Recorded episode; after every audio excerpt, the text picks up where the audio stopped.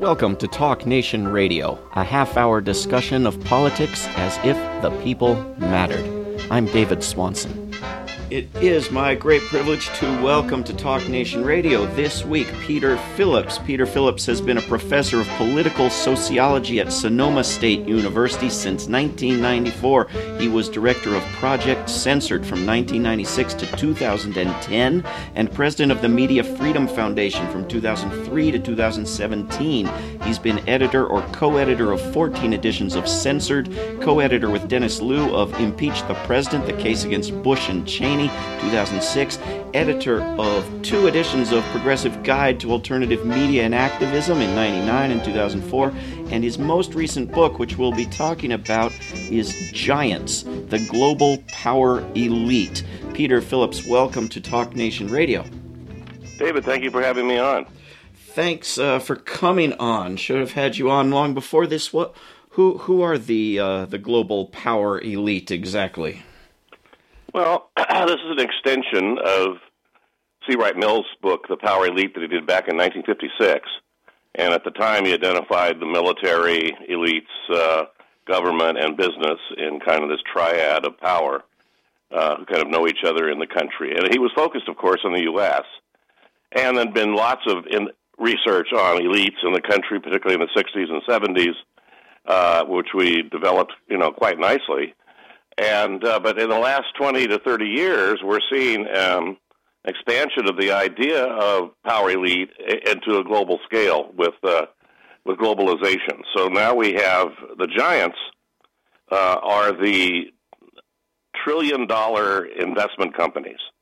Uh, they ha- these are companies like BlackRock, Vanguard, J.P. Morgan Chase, um, UBS out of Switzerland that have over a trillion dollars of assets that they manage, and um, there's 17 of them, and they are they collectively in 2017 manage 41 trillion dollars worth of capital, um, and they're managed by only 199 people. So these are the, the power elites of the world who are making the decisions about where capital is invested, and um, all the governments and the intelligence agencies and that are working on their behalf to protect global capitalism. It's become incredibly concentrated and um, permeates almost every every place in the world and impacts all of us.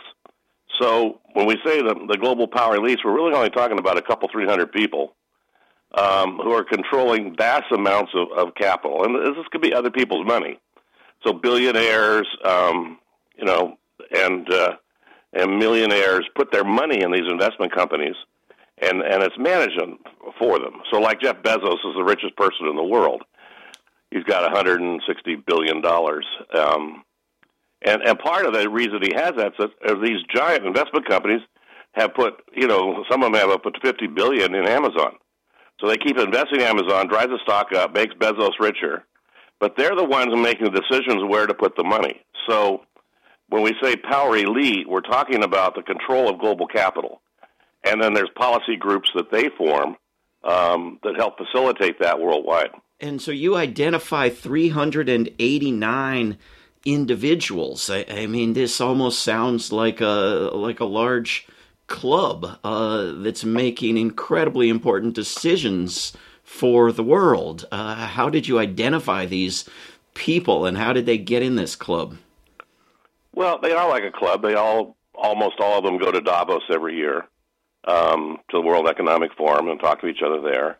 They're all interconnected in a variety of ways. I think the biggest interconnection is between the 17 giants. They're all invested in each other. And that's what was new in the study. When we, when we started, I was looking at NASDAQ and uh, looking at their financial reports and looking at the proxy reports from all these companies. And I got to go, wow, they're all invested in BlackRock. They're all invested in Vanguard. And so I traced it out, and I found that over 400 billion uh, was co-invested in each other in the top 17 giants. I mean, it's it's quite amazing. And then there's other secondary companies that are, you know, there's three new trillion dollar companies, and then there's a dozen that are almost a trillion. So there's this cluster of, of global capital in the 50 trillion dollar range, managed by a few hundred people, that impacts the entire world and and, and all of us and it's very concentrated. And these are the people who are on the boards of directors of these 17 giants. So they're relatively easy to, to see. The proxy reports describe their stock holdings and their their wealth, so we know their public wealth. And so in the book, we identify all 199 people as directors and their where they went to where they went to college, and a lot of 28 of them went to Harvard or Stanford, and um, what organizations and policy groups they're in, and um, and then their their uh, public net worth. So it's a significant listing of, of who the power elite are by name, and so it's not just saying they are doing this to us or they are doing this. So this is who they are, and um, because it's really all about global capital, whether you're in Congress or you're a senator or you're in in Parliament in England, um, you're there. Your primary mission is to is, is really is to protect global capital. Um, we protect capitalism. The governments do, and the intelligence agencies do, and that means protecting capital itself and allowing it to penetrate anywhere in the world uh, with no interferences, and and of course to collect debts as well. So, U.S. policy NATO policy, the military empire that is operating around the world now, 800 some bases, is there to protect global capital and the penetration of global capital everywhere in the world. there's another definition of capitalism, Peter Phillips, that has something to do with competition and uh, free and fair market in it. Uh, and I'm not seeing that here. You describe 147 companies with 40% of the wealth in the world, all invested in each other and the same people on boards and and, getting together and, and setting prices and fixing and scheming uh, for mutual benefit, not for competition one against the others. Well, yeah, that, that's pretty much how it's working. Um, so is that the, the giants are all invested in each other. They watch each other closely. If one makes a move in terms of investing, the others will will usually follow pretty closely. Um, and and there has been collusion. We know about the LIBOR price fixing scandal. Uh, J.P. Morgan Chase, UBS, Barclays, 13 of the giants were implicated in for falsifying data that used to create benchmark rates beginning back in 2003. They all paid billions of dollars in fines, but nobody went to jail. Uh, and that affected everything. It affected, you know, interest rates. If you bought a car, your mortgage rate. I mean, everybody was impacted by that. Um, and it was a huge scandal, but people just kind of forget about it. Like, oh yeah, okay, every, they do that. But they have that ability to collude, and they certainly watch each other very closely. Many of these banks were implicated in a global currency exchange markets, manipulating that back in 2015. They paid fines and they kind of see that as just the cost of doing business, and nobody goes to jail. Yeah. So yes, there is there is collusion. It's it's public. We know that. To what degree there's additional collusion going on? It, it's behind closed doors. But um, we don't claim that any single individual in the study has done anything illegal. But we certainly know historically that these companies have, and obviously, their people that are running these companies are aware to some degree of what's happening. So this, you know, this financial core. I mean, these people are from uh, they're from Britain, they're from France, or from from the U.S. Out of the 190, 60 of them are are, are 60 percent are U.S. But then they're spread all over the world, from Italy to Singapore, Austria, Japan, Brazil, and um, this is the how global capital circles the world. And um, they have these policy groups uh, to help facilitate that, to help make it happen and probably the what I call the executive committee of global capitalism is is the group of 30. Uh, they're sometimes called the G30, and this is um, 32 men and and two women uh, who are the core bankers and economists from around the world, and they they work out of Washington D.C. And uh, this group was formed in 1978, and they put out reports from study groups and um, on policies for the World Bank, their National Monetary Fund, and that that are seen not just as recommendations, but they're seen as instructions. So this group is private, it's non-governmental, it's made up of top economic people in the world, um, and there's just you know 34 of them, half of them have PhDs in, in economics, and they're basically making the policy decisions uh, for the major inter, interstate transnational uh, organizations like the IMF and the, and the World Bank and the International Monetary Fund. Those those those uh, institutions are controlled by governments, and they're controlled by governments that, that, are the wealthiest. So the U.S. has the biggest influence in all of those. Um, but the real the real policy making group is the Council of Thirty, and then right behind them is is the Trilateral Commission. Um, Trilateral Commission is now um, worldwide. It was formed in 1973 by David Rockefeller and Brzezinski. Um, and originally it was Europe, Jap- Japan, and U.S. But now it's some 40 countries with 375 members. And to be a member, you can't be in government. So this is a non-governmental policy organization. The Trilateral Commission puts out reports on on capital investments. It puts out reports on policy making towards governments and and, and other things. Like the, it was the Trilateral Commission that put out a report in 2014 saying uh, engaging Russia, a, a, return to containment. So they accused uh, Putin of trying to um, rebuild the Russian Empire, and um, ever since now the Russians have been publicly negated in, in the press. They're accused of manipulating our elections. There's just a variety of things have emerged from that. And it basically came out of that report from the Trilateral Commission. And they are blaming Putin for, you know, the Crimea separation from uh, um, from the Ukraine. And I mean, the Russians didn't invade the Crimea. They already had bases there. They just told, they just said, we're not going to give it up or give up control of it after the U.S. had engineered a coup in, in Ukraine.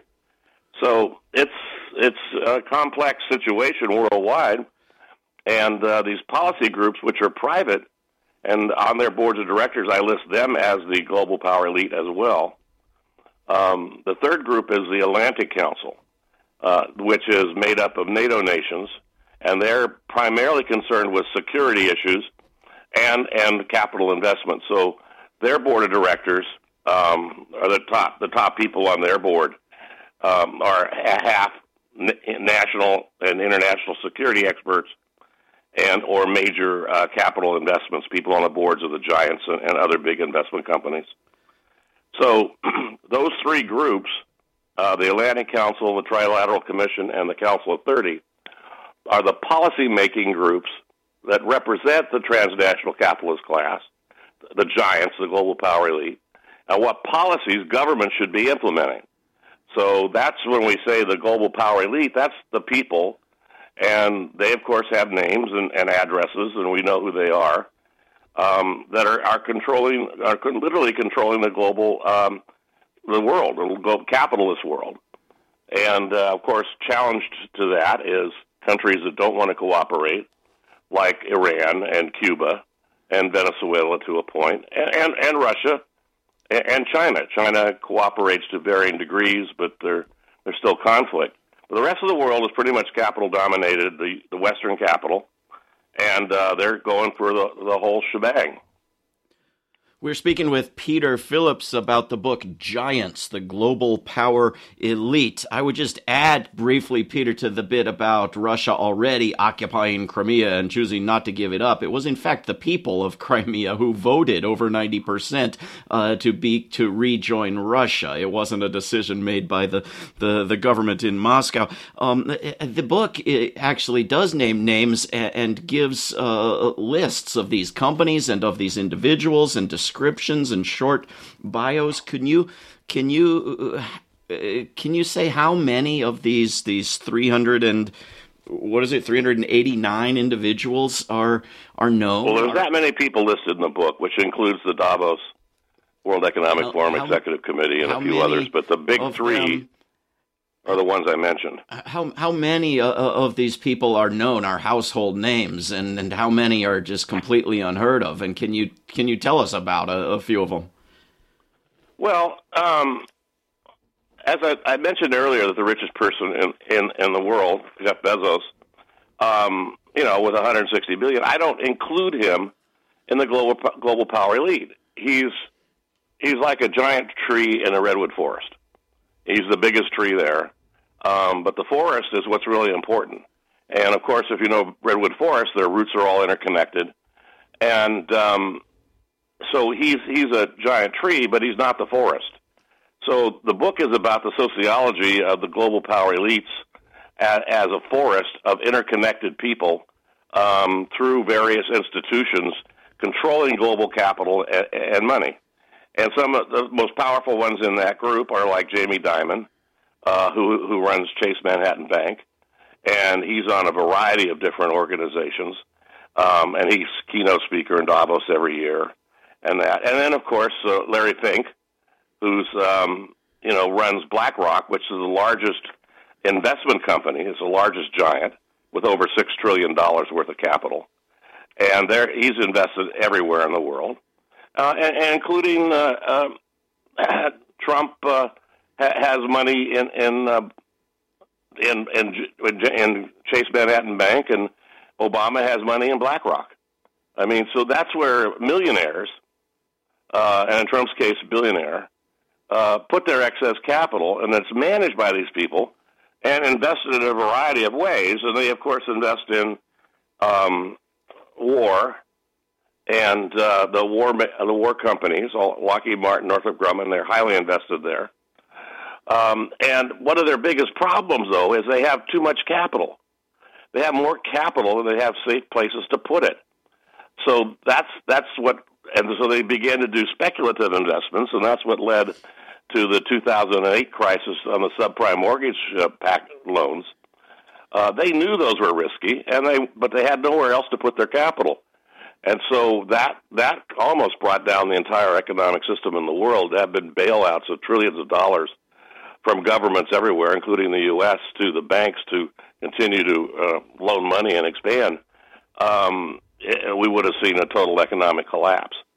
But knowing that, governments are engaged in helping them facilitate the, the investment of that capital. And one of the big ways that they do it is austerity programs, meaning that they allow capital to buy up public resources. So it can be freeway systems, it can be water rights, it can be um, investing in, in, in you know flying to space, which is now being privatized. And so it's it's literally the privatization of the world. So capital is used to privatize the world, uh, buying out what had always been considered the commons for people, and um, and the, and the other capacity besides speculative investment is, is war. Uh, we're now in a state of permanent war. Uh, the U.S. military, NATO empire is spread around the world. We're killing. We have active troops in 140 countries either training or killing people there. It's about containment of populations worldwide um, and working with nations who we call sovereign states, but they're not really sovereign because they're under the thumb of global capital.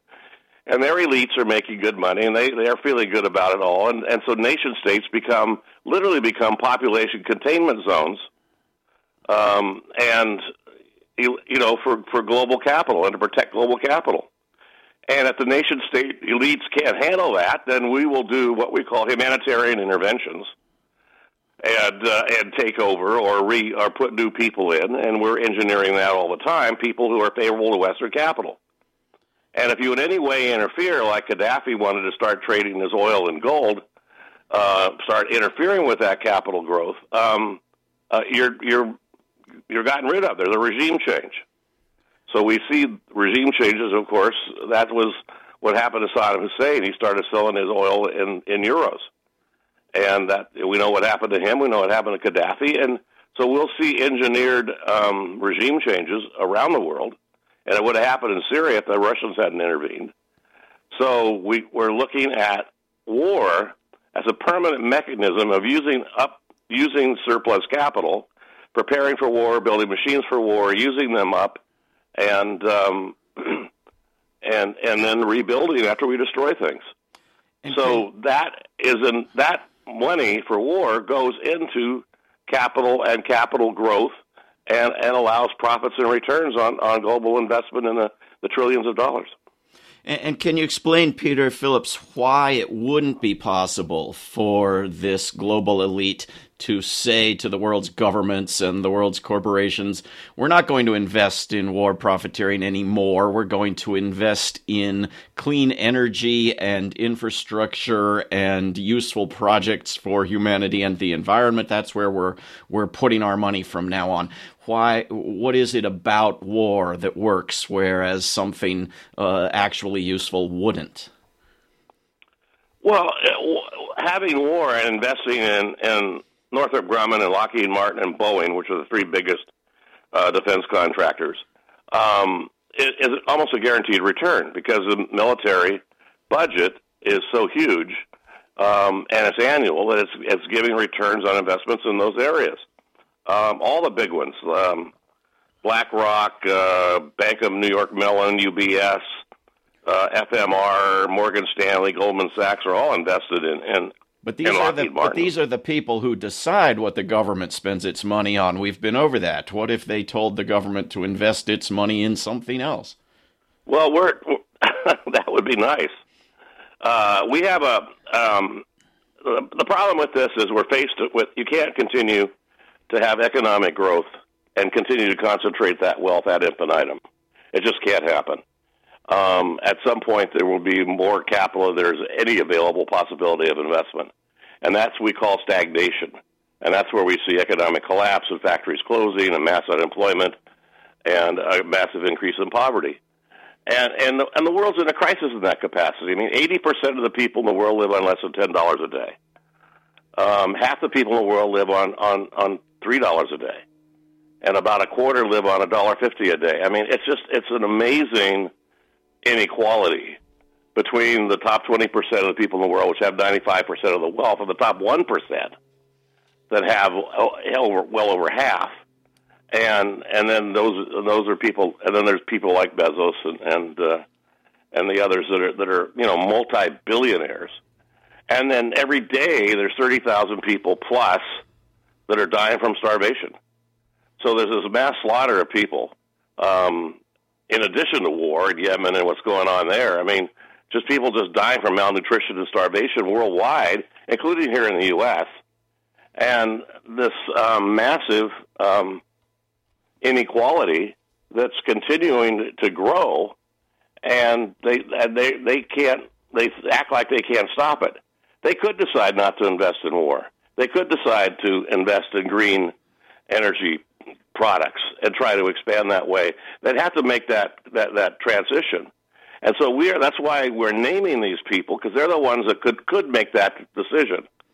We want to name them and say to them that, that you've got grandchildren and you and you want to see them have grandchildren. We're moving towards uh, global economic and environmental collapse, and and you need to do this. And then we, of course, the ninety nine percent, need to pressure them through social movements and political actions and, and a Green New Deal and those kinds of things they're talking about, eh, eh, you know, trying to implement in, in, in the world today, we have to push that in, in a very big way.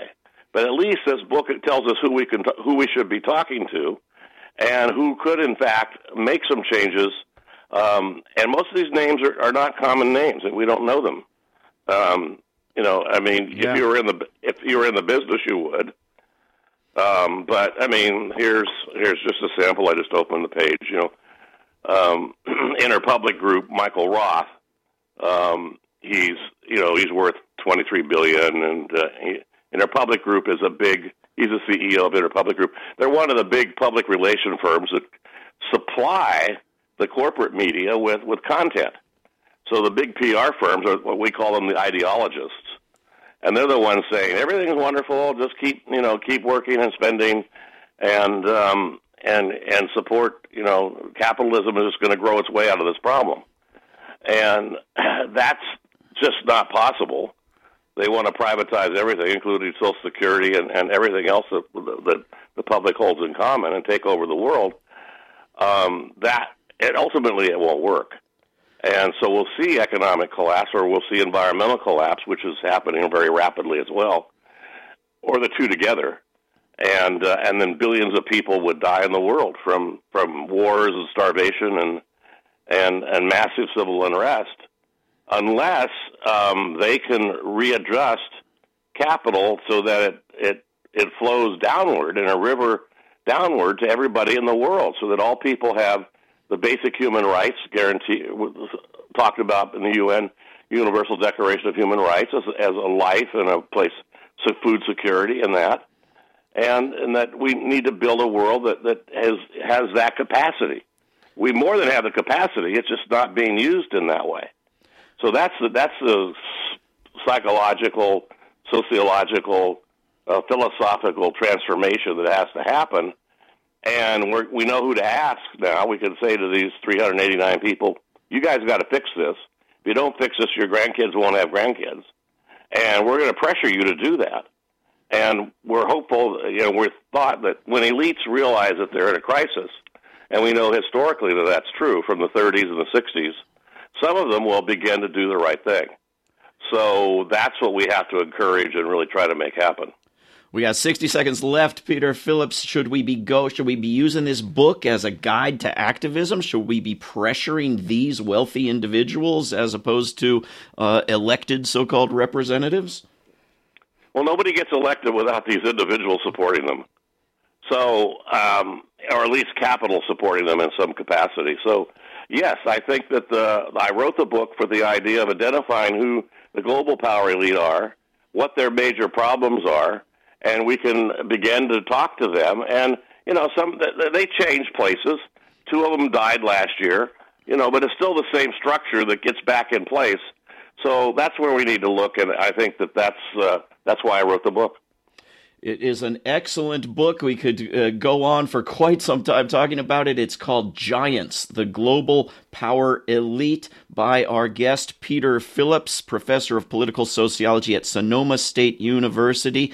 Peter Phillips, thank you very, very much for writing this book and for coming on Talk Nation Radio. Thank you very much, David. I, I was great to be here. Now, let me take one minute to tell you about an upcoming gathering of powerful people and servants of powerful people. This group is called the North Atlantic Treaty Organization. NATO, and it is coming to Washington, D.C. on April 4th. Many of us are organizing a peace festival to unwelcome them. NATO is the largest military alliance in the world with the largest military spending and nuclear stockpiles. While claiming to preserve peace, NATO has violated international law and bombed Bosnia and Herzegovina, Kosovo, Serbia, Afghanistan, Pakistan, and Libya. NATO has exacerbated tensions with Russia and increased the risk of nuclear apocalypse. Instead, of celebrating NATO's 70th anniversary, we're celebrating peace on April 4th in commemoration of Martin Luther King Jr.'s speech against war on April 4th, 1967, as well as his assassination on April 4th, 1968. Learn more at no2nato.org. This is Talk Nation Radio. I'm David Swanson. Take action at rootsaction.org. Help end war at worldbeyondwar.org. All past shows can be heard at davidswanson.org. Talk Nation Radio is produced in Charlottesville, Virginia, and syndicated by Pacifica Network. If you are listening to a nonprofit station, please support that station. Talk Nation Radio is funded by contributors at davidswanson.org. There is no way to peace. Peace is the way. Until next time.